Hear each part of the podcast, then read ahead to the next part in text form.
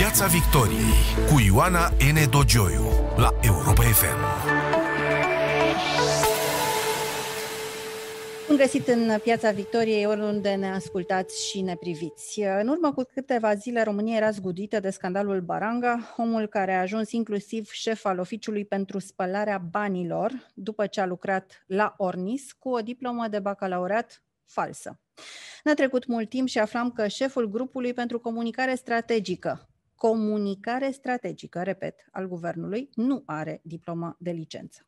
Și nu sunt, din păcate, decât simptome ale unui sindrom foarte grav, impostura în politică. De câteva luni, un om, domnul Valeriu Nicolae, a început de conspirarea impostorilor din politică, studiind CV-urile demnitarilor, aleșilor, deținătorilor de funcții cheie în stat. Rezultatele sunt cutremurătoare. PSD ALDE Pro România, PMP peste 80% impostură din totalul CV-urilor, PNL peste 70%, iar USR sub 10%. În această seară, invitatul meu în Piața Victoriei, și mă bucur foarte mult pentru lucrul acesta, este Valeriu Nicolae, un temerar din multe puncte de vedere. M-am gândit cum să vi-l prezint. Jurnalist, scriitor, activist pentru drepturile omului. Are un masterat în diplomație, a lucrat pentru ONU, Comisia Europeană și Consiliul Europei, dar și pentru IBM și Microsoft în Statele Unite. Pentru voluntariatul pe care îl face cu copiii din Ferentare a fost desemnat de Parlamentul European cetățeanul anului 2013, iar acum încearcă să devină candidat independent la alegerile din, teoretic, decembrie. Bună seara, domnule Valeriu Nicolae. Bună seara! O să intrăm direct în subiect. Care este modelul de impostură pe care l-ați uh, identificat uh, studiind CV-urile? Fals, uz de sunt, fals. Sunt mai multe. Sunt mai multe tipuri de, de impostori. Pot să-ți dau un exemplu de azi. Deci un domn care, practic, m-am uitat și prima oară am zis, uite, în sfârșit un CV normal. Avea doar liceu și atât. Omul a scris, băi, liceu și antreprenor. E, și după aceea stai și te uiți un pic mai în detaliu și vezi imediat după ce a terminat liceul, imediat devine angajat ca șef de cabinet la Senat. Și m-am gândit, bă, stai, cum, cum se întâmplă treaba asta? Un liceu mediocru nu are niciun sens. E, și după aceea am început, început să caut. E, omul ăsta, de fapt, are o facultate, o facultate a vieții. A fost în pușcărie pentru 5 ani, 6 luni. A făcut ce? A făcut pușcărie, da, da, se știe faptă? pentru, bineînțeles, uh, corupție, um, instigare la șantaj, ceva de felul ăsta. E, și a fost vicepreședinte al PMP. Iar PMP-ul, după ce a aflat cum asta a fost în, în pușcărie, n-a avut niciun fel de problemă să-l țină în Parlament, să-l promoveze. Asta, e un nivel al imposturii, odată ce treci prin CV-urile astea, e un nivel al imposturii absolut înfiorător. Și ce e cel mai înfiorător e că clasa noastră politică tace. Liderii noștri politici sunt pe burtă toți. Pe cum să nu tacă din moment ce și am folosit aici uh, datele dumneavoastră, concluziile da. noastre. 80% PSD al de pro-România, uh, PMP. PNL peste 70%. Cum să nu tacă? Nu? Păi da, asta Ce înseamnă că avem un, un parlament șantajabil, lucru care ar trebui să ne provoace tuturor fiori. Deci dacă tu ai un, un parlament care e controlabil, șantajabil, înseamnă că nu avem o democrație funcțională. Acum, întrebarea este, acești oameni, cum e domnul de la Ornis, despre care v-ați ocupat pe larg, cum este da, domnul șeful Baranga. domnului de la Ornis e și mai ciudat. Da, la, la șeful de la Ornis da. mă refer, la domnul Petrescu, care, da. haideți să spunem cu domnul Petrescu ce, ce CV grandios are. Păi, domnul Petrescu a terminat, nu mai țin minte, stați că mă uit imediat. Deci, bine, sunt foarte multe chestii foarte stranie despre domnul Petrescu. Are vreo șapte facultăți, vreo două academii, Uh, trei doctorate, două honoris cauza, un masterat, a scris 49 de cărți, 92 de articole științifice. Toate astea în timpul ce aveau funcție, deci eu când am fost secretar de stat nu aveam timp să dorm. E, omul ăsta, în timp ce e, are o poziție extrem de importantă în stat, conduce, e conducător de doctorate la Valahia, o E îngrozitor ce se întâmplă la Valahia. Am descoperit acolo o mulțime de lucruri incredibile. De unde e și domnul Baranga, din ce știu, nu? Da, da, și domnul Baranga, și fica domnului Baranga, și alt domn Baranga, și viceguvernatorul Băncii Naționale, și doamna Norica Nicolai, și o grămadă de altă lume foarte, foarte cunoscută. Uh, ei, omul acesta reușește cumva să stea continuu din anii 2000, din, de prin 2000, în aceeași poziție, poziție care depinde de prim-ministru, e numirea primului ministru. Și aici ajungem la o întrebare. Toți acești oameni, mulți, foarte mulți, puteau să ajungă în funcții cheie, cum este director ORNIS, cum este șeful uh, Oficiului pentru combaterea spălării banilor, uh, grupul de comunicare strategică al guvernului, etc., puteau ajunge în aceste funcții din simple erori, din simple neglijențe ale diferitelor departamente de resurse umane sau e aici vorba de o complicitate și de o rețea imposibil. construită? E imposibil să cred asta mi-e imposibil să cred nivelul ăsta de greșeli și ori, cum să spun, un, un șef de resurse umane mediocru o să vadă rapid că în marea majoritate a cazului oamenii ăștia călătoresc în timp sau au un acces direct la tunelul ăla energetic de sub Carpați. Încă altfel nu se explică cum reușesc să-și facă studii de ce ei sunt într-un oraș și își fac alte trei studii în alte trei orașe diferite. Și vorbim aici de la Alina Gorghiu la uh, fosta secretară a domnului Țuțuianu. Deci acolo e super, domnul Țuțuianu care e legat-o de Valahia. Deci doamna în cauză făcea în același timp un masterat la Câmpul Lung, un masterat la Valahia și își dădea doctoratul în horticultură, deși săraca n-a făcut niciodată nimic care să aibă legătură cu horticultura. Deci masteratele erau în economie, studii europene și doctorat în horticultură. Și mai e o chestie super haioasă, încep să descoperi din ce în ce mai mulți deputați care își uită sau vindecat de doctorat. I-a Aha. lovit ceva, probabil Emilia Șercan, se vindecă de doctorate. Deci din, din Uh, din rezumeele lor dispare doctoratul, cum e la domnul Orlando Teodorovici. Deci domnul Orlando Teodorovici nu mai are doctorat. E, pe, pe baza masteratelor și doctoratelor ăstora s-au încasat foarte mulți bani pe spor. Dar ei continuă să încaseze acești bani pentru că renunță la doctorate în CV-uri, dar da, ele da, rămân da. în uh, documentația lor, da, nu mai sunt publice. Ar fi, ar fi foarte interesant de văzut câți dintre oamenii și, bine, noi vedem Parlamentul, dar la nivelul ministerelor e un dezastru probabil și mai cumplit. Să ne uităm, de exemplu, în ministere câți oameni încasează sporurile pentru masteraj și doctorat. Și după aceea să ne uităm care dintre ei au chestiile alea în CV. Și pot să fac pariu că din cauza Emiliei Șercan, o mare parte a lor nu mai au doctorate în CV.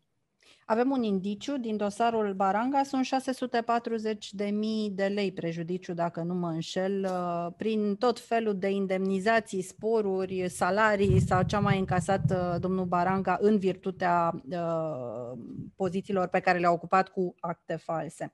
Dacă ar fi, acum înțeleg că sunt foarte, câte CV-uri în total ai, ai studiat? Până acum am trecut peste 330.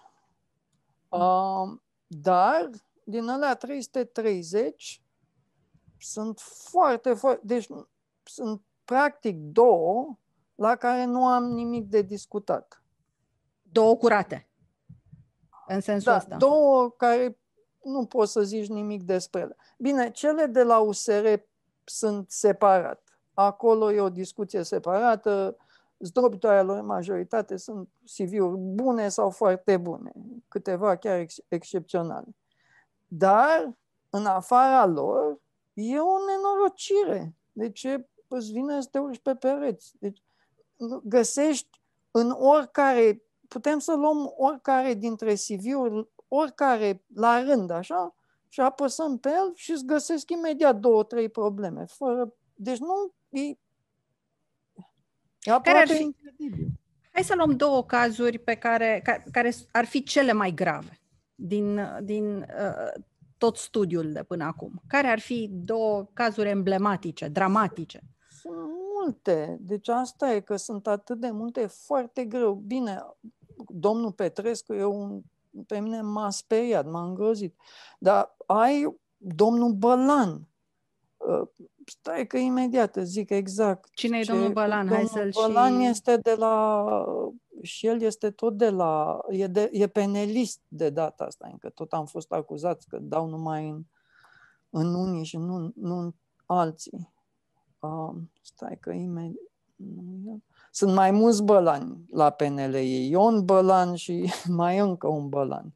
Păi să-l definim pe domnul Balan ca să nu fie uh, de uh, probleme prea mari.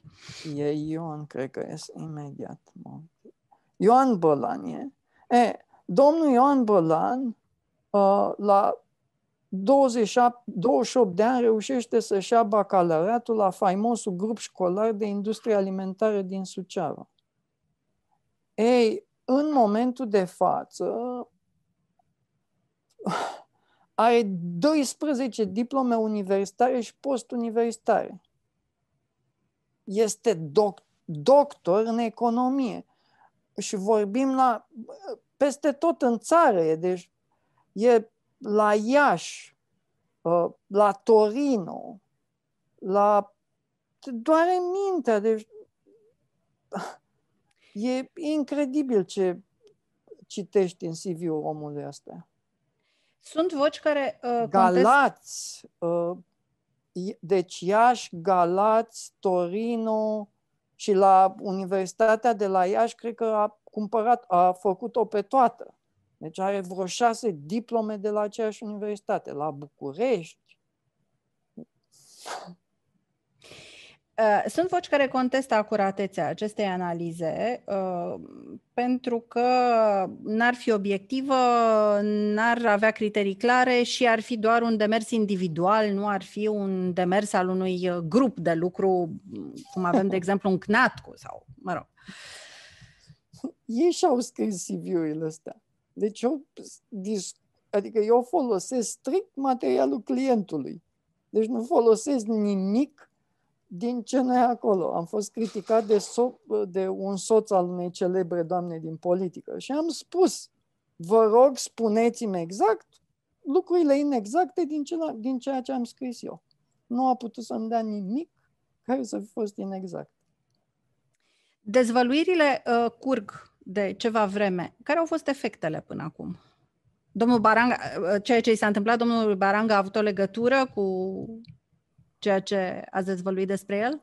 Uh, nu știu, sper că da. Bine, sunt acum am văzut mai multe dezvăluiri, deci uh, la început prea, pă, nu părea că interesează pe, pe cineva chestia asta. Acum am văzut, au apărut mai multe uh, dezvăluiri. Lucru care e foarte bun. În plus, ce văd, încep să se schimbe CV-urile pe site-ul ah. deputaților. Deci, bine, asta e haios, încă bineînțeles, mi-am salvat toate CV-urile în momentul în care, în momentul în care m-am apucat de scris și sunt, poți să, să faci backup-uri de CV-uri. Dar de, unde, de unde v-a venit această idee? Să începeți a fost, să... A fost total accidental. Deci am fost, prin 2016, am, am intrat absolut aiurea pe o declarație de avere a unui deputat deci m-am speriat atunci și am început să mă uit la CV-uri. Și după aceea, imediat după asta, m-am dus și le-am spus celor de la USR și apoi celor de la Plus, încă cred că asta ar fi o campanie absolut necesară și că ar trebui făcută. E, din nefericire, nu am reușit să îi conving deloc. De ce? Sincer să fiu, nu știu. Probabil... Nu e o Românie fără hoție, nu? Și asta e o formă de hoție. A, da, nu cred că a fost intenționat. Cred că, bine, n-au, n-am știut eu cum să-i conving și nu au fost ei foarte interesați. Uh, dar, din nou, am încercat în iulie anul acesta, am spus, asta e o problemă foarte serioasă și trebuie expusă înainte de alegeri, nu trebuie expusă după, când nu mai există nicio șansă să schimb nimic. Din păcate, iarăși, nu, nu am fost băgat deloc în seamă, mi s-a spus că nu interesează mai pe nimeni chestia asta. Și am vrut să văd dacă chiar oamenii au dreptate. Și am început să o fac eu și am ajuns rapid la, deci din 4 august am mai mult de 1000 de share în fiecare zi pe Facebook. Și ating foarte mulți oameni. Și, da, bine. Cota și... Că, chiar nu am crezut că, chiar nu, nu am crezut că o să descoper nivelul ăsta de impostor. Am crezut că o să găsesc 50, 60, nu câteva sute. Deci, practic, suntem conduși și legile ne sunt făcute preponderent din această analiză de impostori. Da, nu e, cum să zic, nu e o asumție. Așa e. Statistic, asta e. Clar. Două CV-uri curate din 330. Uh, Asta procentual, nici măcar nu vreau să mă gândesc ce înseamnă. Cârcotașii ar spune însă că acest demers pe care îl definiți ca sanitar, și și eu consider că este sanitar, a fost totuși făcut în vederea unei candidaturi la care poate că v-ați gândit în momentul în care ați, uh, ați început această, această operațiune. Și care candidatură este pe care vom vorbi în cele ce urmează. Da. Da, bine, fiecare poate să zică ce, ce își dorește. Treaba e că oamenii pe care, nu numai care mă cunosc, dar care mă și susțin, știu că pentru mine chestia asta nu e deloc o chestie plăcută și că interesul meu a fost, adică n-ai nici logic pentru mine personal e o pierdere masivă faptul că candidez independent. Și atunci de ce candidați? Încă nu cred că se poate face altfel. Deci am încercat să fac altfel, am încercat să conving liderii USR și Plus să facă lucrul acesta și nu mi-a ieșit. Ce înseamnă altfel? La ce altfel vă referiți? Adică să preia ei tipul ăsta de campanie, să pună foarte clar în uh, prioritățile celor două partide eliminarea imposturii. Le-am scris, de exemplu, înainte de a, descop- de a publica despre cazul Baranga, i-am rugat să ceară demisia domnului Petrescu. Nu s-a întâmplat nimic, nu m-a băgat nimeni în seamă. Uh, deci vorbim de mai mult de două luni în urmă. Eh, și, bine, uh, toată lumea a zis și că voiam să particip la, la primăria sectorului 5. E, după ce, imediat după rezultatul catastrofal de la sectorul 5 cu Piedone primar, am fost furios și am scris o chestie în care am spus că îmi pare rău că, că, că nu am făcut mai mult să, să nu fie posibil Piedone. Adică de ce n-ați candidat? Mai mult asta ar fi Nu m-am gândit, nu, nu. Sau nu, ce? Nu la asta, nu. Că aș fi putut să ajung mai mult, că aș fi putut să fac mai multe lucruri. Dar cum vă explicați acel rezultat? Chiar cum vi le explicați? Uh, sunteți în sectorul 5 foarte implicat în acțiunile de voluntariat, cunoașteți populația. catastrofală. Campanie Așa, catastrofală? Absolut catastrofală, da. PNL-ul nu și-a dat deloc interesul să câștige în, în sectorul 5. A fost un non-combat al candidatului? Vi s-a părut? Nu, nu, nu știu nu pot să judec dacă a fost un non-combat, dar a fost o campanie foarte slabă. Bun, ok. N-a câștigat candidatul alianței forțelor anti-PSD, că nici nu știu, nu le-ar spune de dreapta neapărat. Dar cum se face că, de exemplu, n-a câștigat candidatul PSD? De ce a câștigat tocmai domnul Piedone de-abia Fiindcă... condamnat la 8 ani? A, nimeni nu știu. Partea asta cu domnul Piedone condamnat nu știe prea multă lume. Marea majoritate știu că e parcul lui Piedone deci mai toți copiii pe care știu eu din Ferentari, știu o grămadă de copii, care au crescut și sunt adulți acum, lor le era parcul lui Piedone era locul cel mai bun din lume. Familiile din Ferentari se duc cam toate în parcul lui Piedone. Deci când e o treabă de distracție, de simtă bine, să iasă undeva, parcul lui Piedone. Că Piedone a făcut foarte, ca toți uh, politicienii oribili pe care îi avem, el a avut un singur scop, să promoveze pe el. Atât. Să-și să, să-și mențină puterea. Să fie tot timpul acolo, să fie Bun. Având în vedere că sunteți atât de implicat în comunitatea din sectorul 5, nu și un eșec al dumneavoastră acest rezultat? În moment ce copiii de care vă ocupați spun în continuare că e vorba de parcul lui Piedone? Uh, da, nu m-am gândit niciodată că Piedone o să, să vină să participe în sectorul 5, deci chiar nu m-am gândit. Iar eu am fost uh, de la început, un, m-am opus foarte tare alianței dintre uh, USR Plus și PNL, tocmai din cauza faptului că PNL-ul e un partid plin de impostori. Și mi s-a părut o greșeală strategică alianța asta și atunci orice sprijin al meu acolo ar fi încurajat o chestie pe care eu de fapt vreau să o descurajez. Eu cred că avem nevoie de oameni în politică, de oameni care au făcut ceva, nu care promit că o să facă ceva de oameni care fac, nu de oameni care discută cum s-ar face. Și, din păcate, lucrul ăsta nu prea se întâmplă. Și, ca să fiu cât poate de sincer, candidatura mea e, sper, un semnal puternic de, de avertizare către noi politicieni că trebuie să facă lucrurile diferit. Și eu am pus foarte clar, de la, am fost extrem de clar de la începutul lucrurilor, Încă în momentul în care cei doi lideri politici de la OSR Plus acceptă condițiile pe care le-am scris acolo, care sunt condiții care au fost la baza plusului, deci când am fost membru fondator acolo, au fost la baza plusului. Deci, cu mandate, cu limită de mandate, cu transparență totală a banului public, cu indicatori de performanță pentru fiecare dintre oameni. Deci dacă tu ești șef de campanie, trebuie să-ți asumi niște indicatori ce se întâmplă dacă nu se cu planuri de carieră pentru oamenii din partid, ca să nu se întâmple ce s-a întâmplat acum cu Florina Presada, cu Goțiu și cu domnul Vlad Alexandrescu. E, sunt niște lucruri care ar face partidele astea mai bune. Dacă oamenii ăștia acceptă treaba asta, imediat mă retrag. Deci nu e niciun fel de problemă. Nu am nici, nu caut nici gloria proprie, nici nimic. Deci pentru mine să Alte cuvinte, le oferiți un deal. Eu sunt dispus să mă retrag dacă îmi preluați ideile, altfel vă iau din voturi, pentru că pe, acel, pe acea zonă de electorat vă duceți în mod nu, evident. Nu, nu, nu, nu e deloc așa, nu. Asta e un calcul, deci am făcut o simulare.